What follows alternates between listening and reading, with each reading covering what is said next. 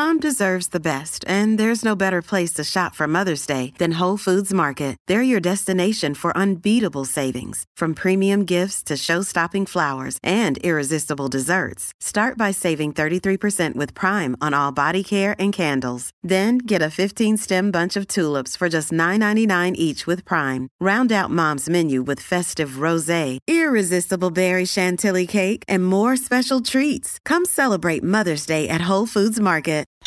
What's up, everybody? Jimmy Kolb here, and welcome back to the Kolb Strong Power Podcast.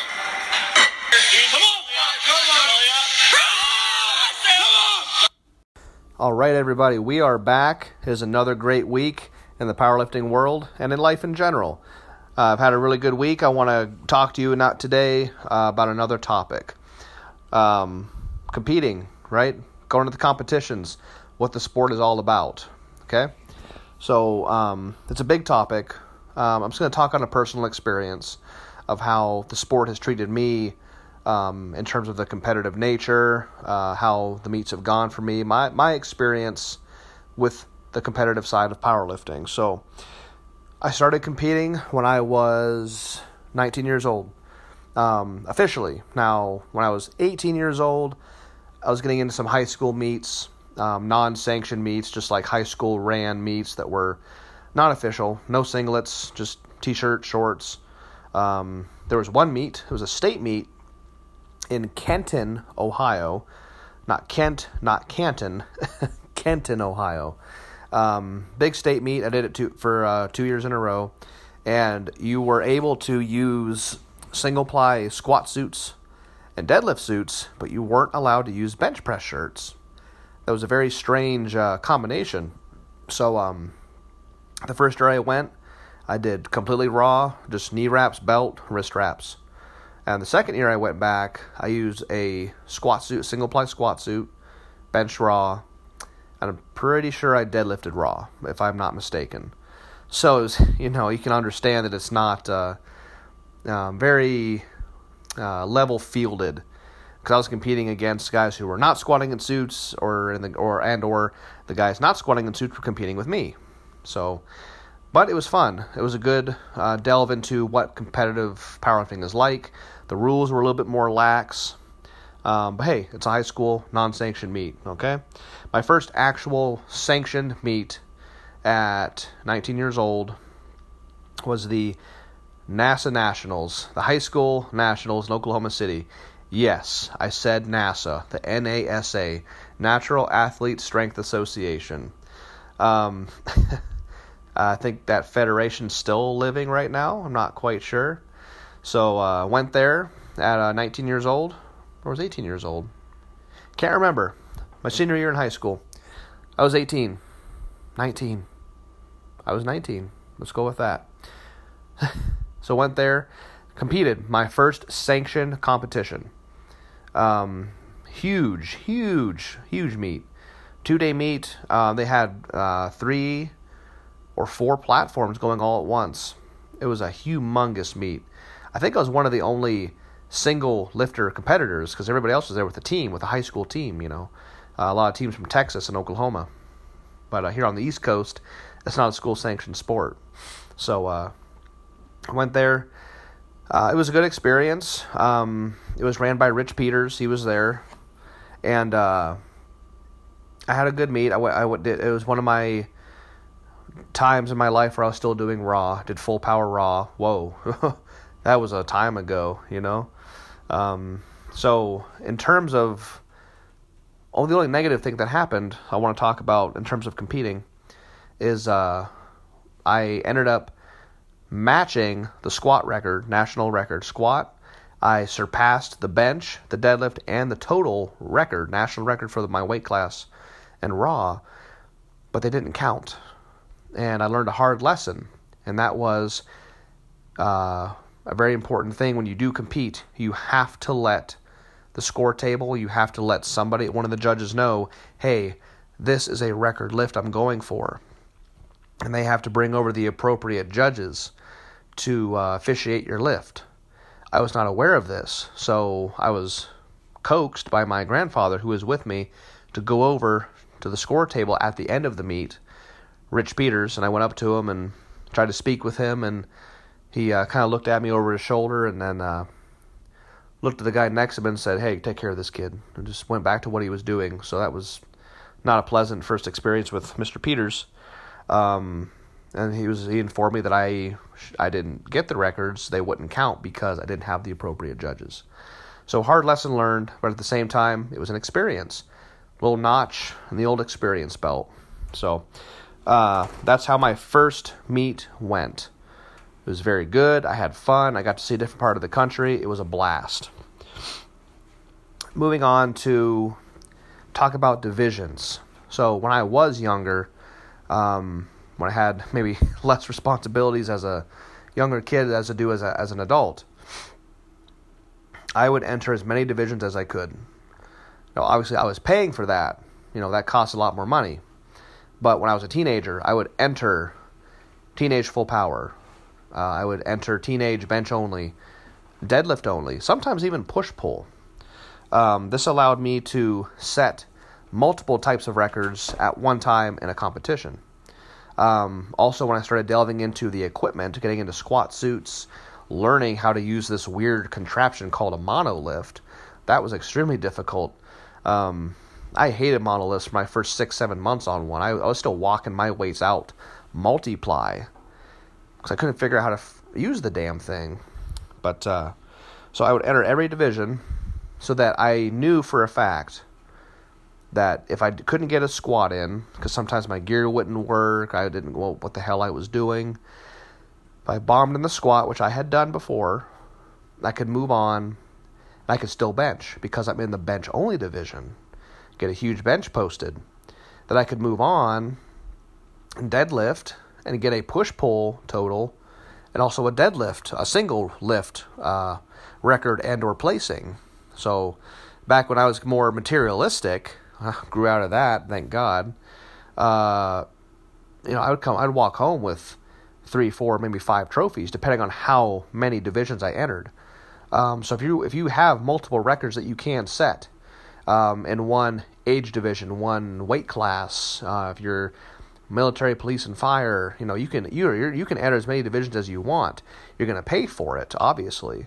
It's going to cost you a lot more money, um, but you you can do that. That is a thing. So um, you know you want to utilize your talents correctly. Uh, if you want to enter one division, obviously now as a current competitor, entering bench only in the open division. You know, I can't, as a teenager, enter, you know, well, um, even in open, I could do the same thing, I suppose. I could do squat, you know, full power, bench only, push pull, but I don't do the other two lifts now. So I'm very, very much um, specialized doing just the bench, but that's, you know, as you all know, if you know me, that's all I really give a shit about anyway. Um, so yes, uh, let's see. I had an experience here actually just recently. Um, one good thing that you should be making a habit of, especially if you're a newer lifter, or hell, I've been in this sport for 16 years, 12 years com- competitive. I still call ahead and I talk to the meet director. I call ahead, I ask questions. Um, those questions can range anything you want to know about the competition what kind of equipment what's the venue going to be like do you have a spectator fee do you anything that might not be on the entry form that you want to know specifically every time i have a competition i call ahead and i get the details i need so for an example of that specifically when i'm competing nowadays with the types of weights that i'm handling and plan to handle the first thing i do when i call the meet director ahead of time i'm talking like a couple of months ahead of time. Um, I talk to the gentleman or ma'am, and I ask, "Hey, what kind of bench are you using?" Oh, it's a Forza. Oh, it's a the Metal Militia style, you know, bench. And I'm like, "Oh, that's fantastic." And my next question is always, "Are you going to have face savers on the bench?" Sometimes the answer is no, and their response is, no, but we have fantastic spotters. We have on point spotters. We've had one guy told me, well, we've had Dave Hoff and AJ Roberts compete here. And we got great spotters. I'm like, well, thank you for your time, sir or ma'am. Um, I cannot compete with you. So have a good rest of your day. Have a successful competition. Good luck. Um, once in a blue moon, I'll have that gentleman or lady text me or call me back and say, hey, for you, since you're coming, we will supply face savers. And in my good, honest opinion, that should be a no brainer. That should be standard across the board. Face savers on benches should be a requirement because of the risks involved with heavy benching. I've talked about my injury that I had a couple of years ago before. If you don't know what I'm talking about, I dropped a 405 loaded bar from full lockout onto my chest. It bounced off of me and came back down a second time. And this all happened within, I swear, a quarter of a second. It was so fast. It just felt like I got hit by a truck. And that 405 screwed me up for about seven or eight months while I was still in the military. so the thought of 11, 1150, 1200 pounds or more crashing down to my body in a very unfortunate accident um, doesn't sit well with me, especially at a competition where you know you should be you should be taken care of. You should know that you're safe. And yes, spotters are great, but when that much weight comes crashing down, uh, a friend had a good analogy for me where he said it would take at least five humongous, very competent, experienced spotters um, all a split second to simultaneously catch that weight at the exact same time for absolutely nothing to happen. And even then, something bad could still happen. Um, I don't play around with that. I don't play that game. If you don't have face savers, I don't compete with you. So I have to I have to be that guy that calls and makes that that, that have that have that conversation. I have to. So that's just an example of say something you could ask. Um, back when I wasn't as knowledgeable as I am now, sometime I, I remember calling a USPA meet director, asking what kind of equipment they were using. I didn't know that ER racks were pretty much across the board with the USPA.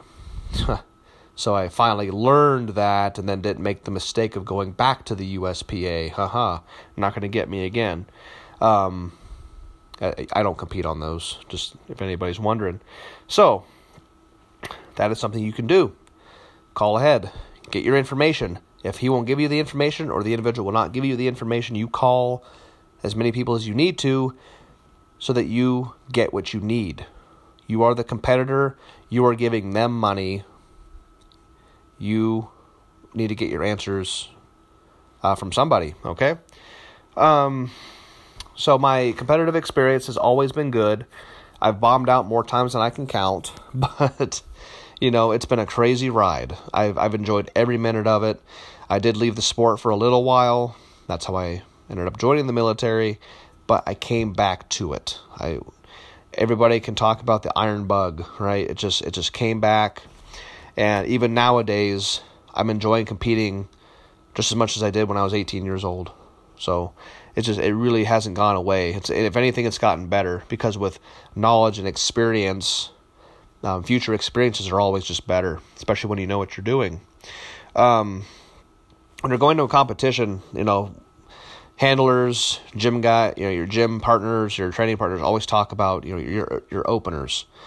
How to find the perfect opener.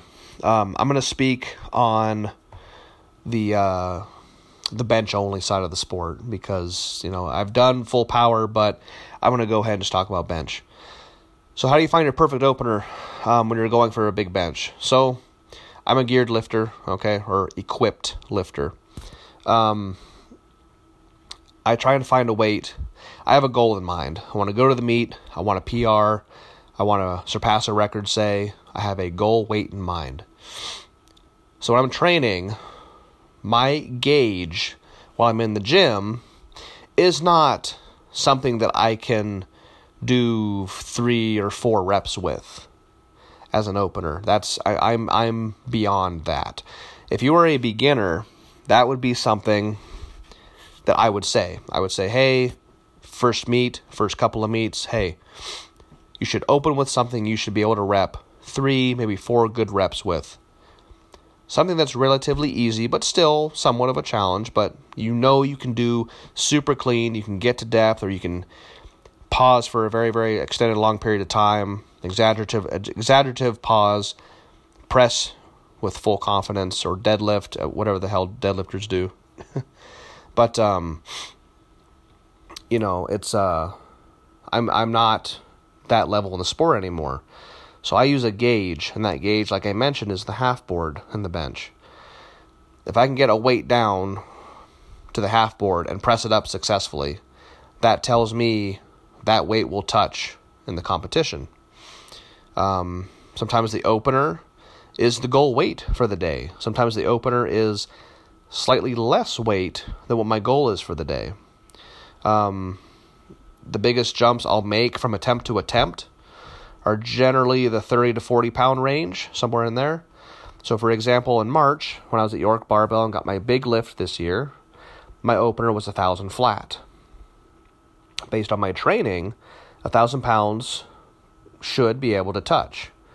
Um, it did not. I pressed it up anyway. I told the judges and the spotters if it won't touch, in the event that it won't touch, right? Being optimistic, being realistic. Uh, but uh, let me press it anyway. Let me get in the bench pressing mode. I've taken weights down before that wouldn't touch. And I've just sh- shook my head like, nope, nope, take it, take it. You know, why waste the energy? But no, I wanted to press something. Get in my head like, yeah, strong, press all the way up. There you go. And I did. Didn't count, obviously. Um, went to 1035 on my second. I'm like, well, 1,000 pounds was about a quarter inch from touching. 30, 35 more pounds should bring it down. And it did. I touched successfully. Uh, missed a miscalculation at the top, threw it into the rack right before the rack command. You know, you know, beggars can't be choosers or whatever the fuck they say. you get lifts taken away. Uh, you you miss you miss lifts. It's part of the sport. Went to 10:35 on my third.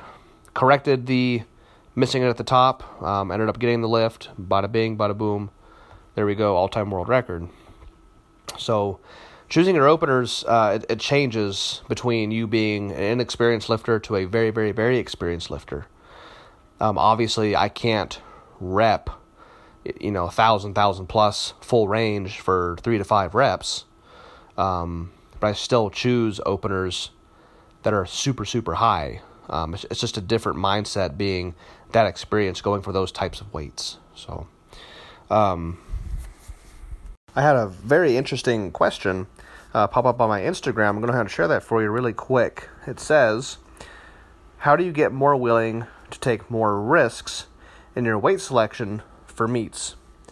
So, you know, for me, it's how do you get how do you get more? Uh, what did it say? How do you get more willing to take more risks? Well, it's, it's just the mindset for me. When I'm at the competition, I'm willing to go above and beyond what I've done, maybe what I was planning to do. It really it's a, it's a very very case by case, meet by meet basis. Um, it depends on if there's a mark I want to hit, if there's a record that I can take. Uh, it really depends. Um, when you're at the competition, that is for real. That is what we train for. Why not take the most risk at the competition. You know, um, it's it's it's what matters. You can do whatever you want in the gym. You can do whatever you want. It doesn't count for anything. I say that in competitive terms. Now, obviously, the training is how you become successful at the meet, so it does mean something. But in terms of gym lifts, are just gym lifts. Board work is board work. Um, reps are reps. What you do on the platform is what makes you the competitor, is what people remember you for, you know. Um, which brings me to a very interesting topic. Um, had a conversation with my wife about, and I had unsuccessfully uh, attempt, I, I unsuccessfully uh, went for a thousand pounds, four different meets, and uh, I was getting frustrated. And I finally got her on the fifth, you know. But she told me she's like, you know, nobody is gonna. How many how many times did uh, Gene Rychlak fail a thousand before he finally got it? I was like, I have no idea. I just know that he got it, you know. She, she said, it, she said, oh, sorry.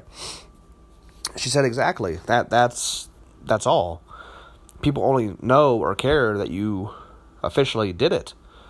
You know, not that you failed it five or six times or a dozen times, but you finally got it and you are a thousand pound bench presser. So that really spoke worlds to me on that on that topic anyway.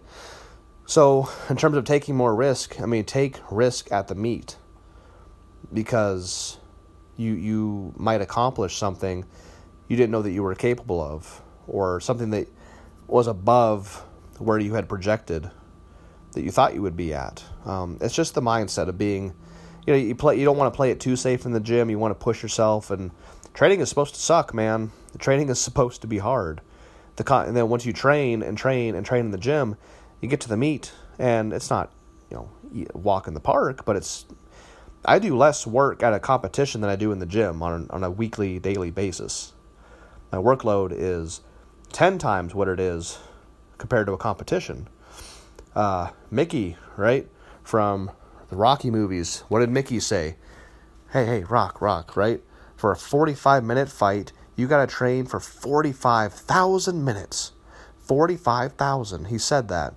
And that, that, you know, that workload, that 45,000 minutes of training to train for a 45 minute fight. So, generally, between competitions for me, it's three months, four months, maybe even five months. In this case, with COVID, it was six months. Uh, no, I lied. It'd be like eight months between competitions. Uh, different circumstances, obviously. But all this training, eight months, six months, whatever it is, leading up to getting one, maybe two big lifts at the competition. So, all that training for, let's say, getting even more simple, just one lift one lift that counts. So, training does mean something, but it's what you do at the competition that actually matters. So, talking to my equipped lifters, uh, specifically, this is because I'm an equipped lifter. This is a topic that's extremely important to me that every equipped lifter should be doing as we speak. That is tracking not just your body weight, but your body size. They kind of go hand in hand. Um, let's talk bench, right? Let's talk bench press, bench shirts. Um, what do I do every Saturday? I go to the gym. I have my the same shirt that I'm training with. It's hanging on my wall right next to me right now, drying from from yesterday, wetting it down. Um, I step on the scale. I see what I weigh, and I see how the shirt behaves, and how weights move. I come in the next week, I weigh myself, track my body weight. If I'm two pounds heavier, let's say, good hydration, lots of food, see how the shirt behaves, see how weights come down, uh, see how much quicker the shirt locks up because I'm now bigger, you know. Or if I come in a pound or two light because I didn't have enough hydration, because I'm hungry, I didn't have a big enough breakfast, something. And I track how the shirt works. That way, I know when I go to the competition and I weigh in at 277 or 278, I know by the pound how that shirt is going to perform, how that shirt is going to work. If I'm light, hmm, shit. Maybe I should lower my opener. How's my diet going to be tonight? Am I going to have a Texas Roadhouse giant steak? Am I going to salt load? Um, am I going to eat like normal because I'm good? and make adjustments from there. And you can adjust your opener up into what, like the five attempts out from your from your attempt or something like that. So you have options depending on your body weight and your size. You have to track how much of yourself is behind that gear so that you're not going into that meet blind. If you don't know if you're 280, 280, 280 for weeks and weeks and weeks and you come in at the meet maybe because of nerves or because of the travel, you didn't hydrate enough, you come in at 276, like, whoa, like four pounds, man. And even a couple pounds is a is a 10 miles. You you lose four pounds, You weigh in at 276. You go to compete the next day, and all the weights just are heavy and slow, and you're and they're not you're not getting pop out of the gear because now the shirt's going to behave different now that you have shrunken even just a smidge. Now everything is different. You have to track your body weight and your body size. It's, it's very, very important. Um, I made a mistake with salt loading once. I took uh, a 50 50. This is back, well, before I knew sugar overactivated the kidneys and actually made you piss more. But uh, Gatorade, right? I took a gallon jug, 50 50 gallon water mix, and I took pink Himalayan sea salt. I think it's called sea salt. Pink Himalayan salt, that pink stuff. and I put some of that in that mixture and drank that. And actually, um, it made me retain, even though there was sugar in the Gatorade, but the salt, uh, plus the electrolytes from the Gatorade, I retained and I blew up. My fingers were actually swollen because of being so um, uh, loaded with sodium. And my gear was almost impossible, like physically impossible to get on. The same gear I had used just the week prior leading up to this meet. And uh, went ahead and just took my same opener they gave the score table at weigh-ins and I was halfway down. I could not make a weight touch. Went up 50 pounds. Still couldn't make a weight touch. And I couldn't go up any more weight because that would have been probably something above what I, what I could have handled. I bombed out of that meet. So you um, experiment with these things during your training. Way before the don't the competition is not the time to change things up and have an odd breakfast or a very odd dinner or try salt loading or you know uh, you know or anything like that do all that experimentation with your body weeks or months ahead of time so you know how your body reacts you know how your body reacts to a giant breakfast from IHOP or you know how your body reacts when you put salt on all your food the night before and you really salt or eat a giant juicy steak okay that's very important for the geared guys and the raw guys too. Um, but they don't have equipment to fit into and perform a certain way. So that, that's where that's where the difference is. so um, when it comes to uh, the competitions, I've always had a routine. Always. Now that routine has changed over the last twelve years. Okay. Um, back when I was younger, my routine was tons of food, more food than I would eat during a normal workout. Just uh, go to the gas station, just grab every kind of Met-Rx bar and tons of Gatorade and uh, any, candy bars and beef jerky, just anything I get my hands on, and just eat the whole day. And that, and I, I always, it, it never worked. Uh, I had to, it just, it never worked. Maybe I, I started pissing everything I had in me because the Gatorade with the sugar. I was pissing everything out. Uh, all the sugar from the candy bars or the Met-Rx bars was upsetting my stomach and I was getting gassy. You don't want to be that during a competition, you know. So um, it's uh, it was very. I didn't know any better. I learned. So nowadays, my routine at the competition is exactly the same as it is in the gym. Obviously, the venue is different. There's uh, time limits. I gotta warm up accordingly and get get the timing right, which is so damn hard to do. But I'm eating the same thing I would eat during a workout as I am at the meet.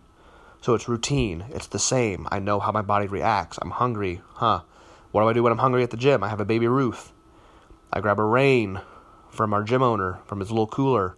Uh, I don't I don't go and buy a five pound bag of jerky and start chewing on that. I don't do that normally. As long as my hydration is good, I'm eating normal. I keep things exactly the same as it is. Every other training day in the gym. That way, you know, I'm not gonna react in a negative way. I'm not gonna get gassy. I'm not gonna have an upset stomach. I'm not gonna piss all everything I'm trying to retain out from too much of this or too little of that or whatever and what have you. So, you know, water is good, um, salt is good during a competition. Stay away from Gatorade.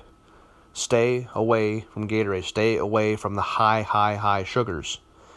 Now, I Baby Ruth and stuff like that. I mean, hey, I it's, it's better than a gallon of Gatorade. okay? Because Gatorade, yes, it's got electrolytes in it, but that sugar is going to overactivate your kidneys.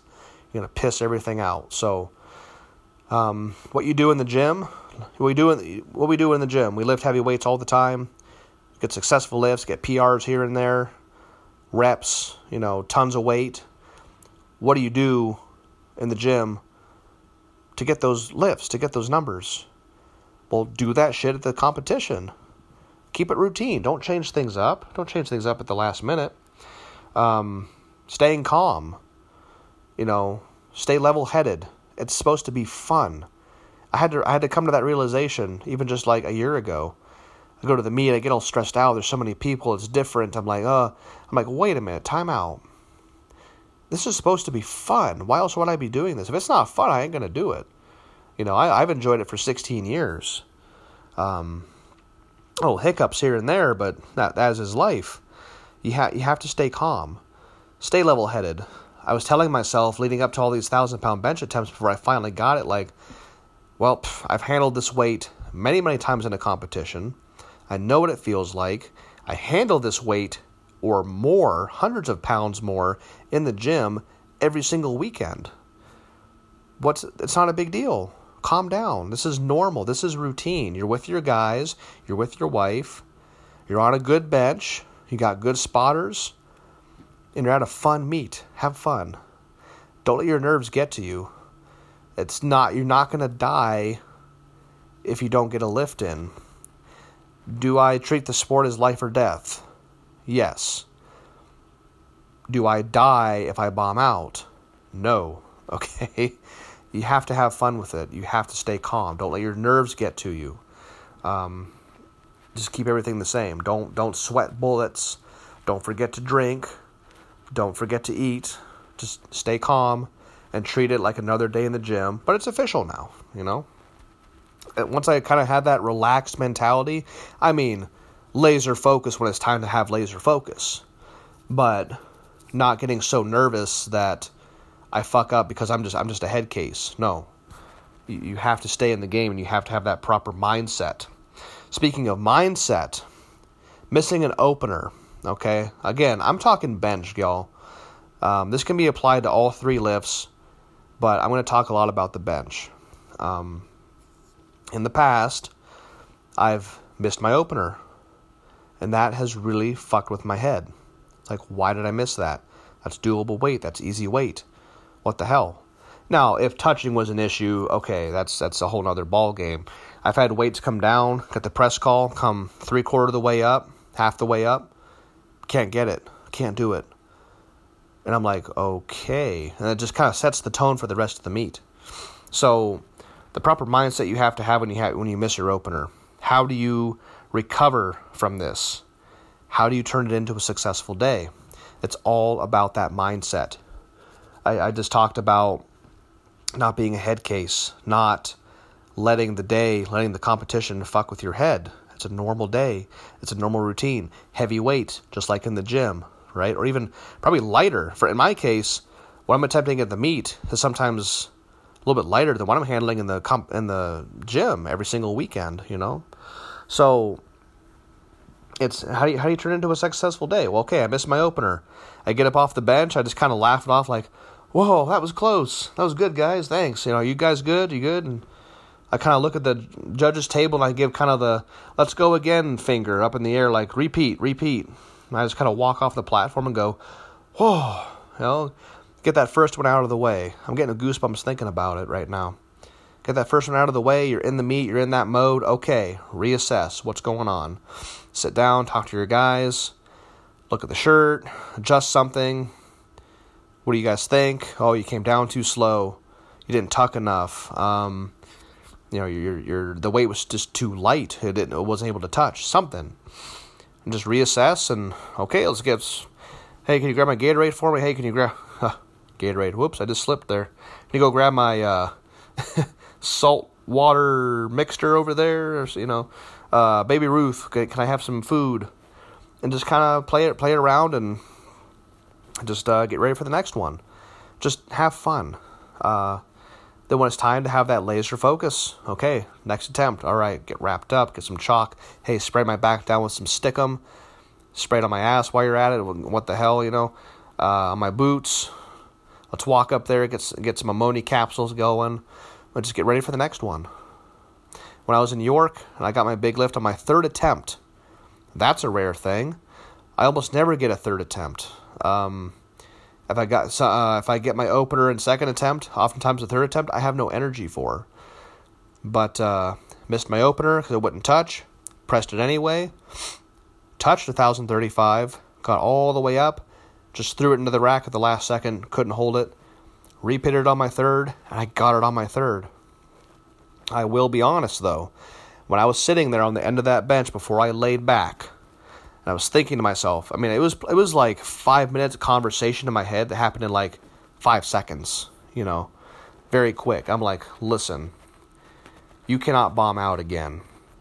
You, you've, you've been training for too long. You've been competing for exactly one year, 100% failure.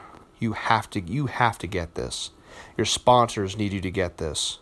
You need to take Scott Mendelson's record away from him. You've been training for that. You need to do this for your wife. You need to do this for your family and your training partners. Let people know that you're not just training for nothing. You have to do this. Don't walk away with nothing again. This all happened in like a, two or three seconds. I mean, it was crazy how that works. But uh, laid back, and I got it done. I I, I, got it done. Um, just like I said, I wasn't thinking that the entire time spent between my second and third attempt. I didn't sit in a chair and just rock back and forth and smack myself in the face and get pissed and waste all that energy. I used to waste a lot of energy when I was younger. Getting geared when I was benching in the sevens, trying to get to the 800 pound mark when I was still young. I was 20 years old. I, I wasted so much energy getting hyped between lifts, getting pissed off between lifts. And as I'm walking up to the bench, I'm getting smacked in the face and hitting the shoulders and the back and sniffing ammonia and screaming and hopping around and getting all hyped. And I wasted so much energy before the lift. So now I don't waste that negative energy on anything but the lift itself as I'm doing it. I don't sit in a chair and just get pissed and think about it and go, what the fuck, and you know, just get all emotional about it. I sit down, I relax. Hey guys, let's do that again. Thanks for the handoff. It's feeling great. I just gotta get it. Mm.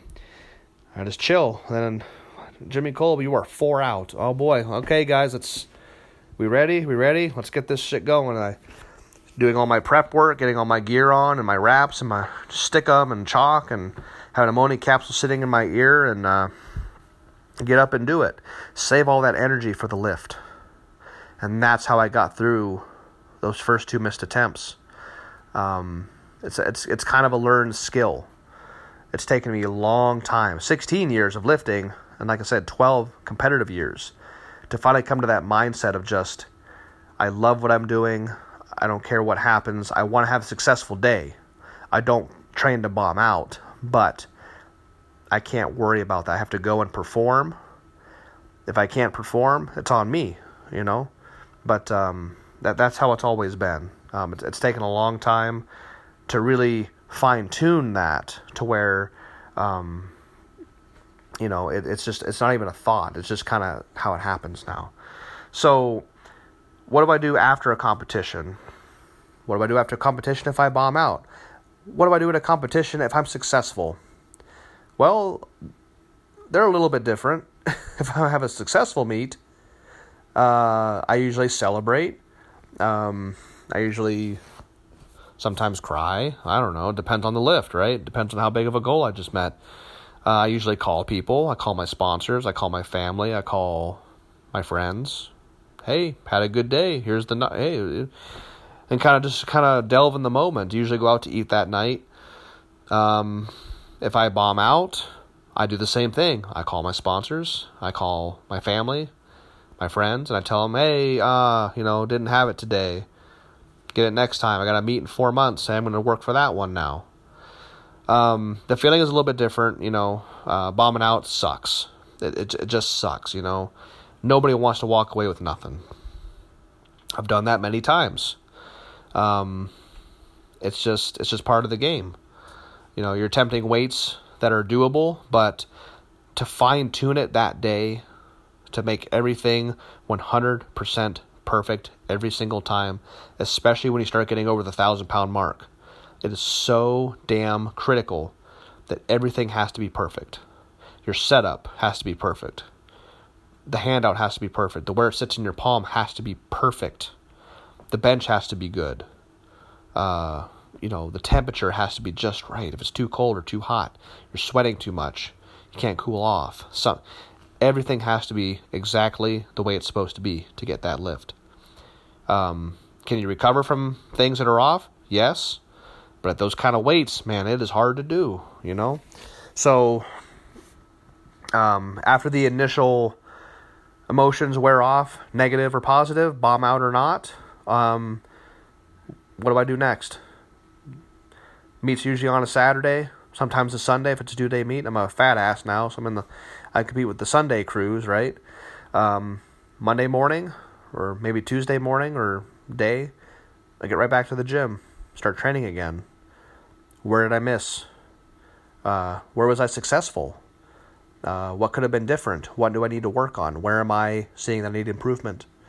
Uh, do I need to do more low end work in the shirt? Do I need more top end raw? Do I need more shoulder mobility? Do I are my shoulders sore? Do I need more prehab work? Something. So I, I assess the meet, successful or a bomb out, and I continue to train. So that result, that post competition routine is exactly the same regardless of the outcome. It's right back to training because my next tattoo is going to say, never enough. It's never enough for me. It never will be enough. Um, like somebody keeps asking, you know, or somebody asks me, what's your lifetime goal? Is this next weight your life goal? I'm like, no. I'm like, well, that's a hell of a lot of weight. I'm like, well, there's always more. There's always something else. It's never enough. So that's what I have for you guys today that is my take on competing. There's some back history for you into my competitive experience, anyway, and kind of what I do nowadays. Um, it has grown, it has changed. Some things are the same, some things are different. Um, I hope you enjoyed it. I really enjoyed talking about it. Uh, I want to talk about the Patreon really quick if you haven't gone and checked that out yet. It's my online community, and I am able to post all of my training from start to finish every set, every detail, even the unsuccessful stuff. I like posting all the gritty, behind the scenes details of all the training I do that leads me to my big benches. It's not just come in on Saturdays, put a shirt on, bench big weights. I train six days a week, two to three hours a day, and Saturdays are sometimes five to six hours. This Saturday was seven hours, including lunch. But uh, check that out if you haven't already. It's $10 a month full access to every single training session that I do, plus extra videos, extra training tips. And you can request to have things put on there that you want to know more about from me. If you haven't followed me on Instagram yet, I'd appreciate that. It's Kolb Strong on the IG. Check out my Facebook page, Jimmy Kolb, and or Jimmy Kolb Tack Powerlifter.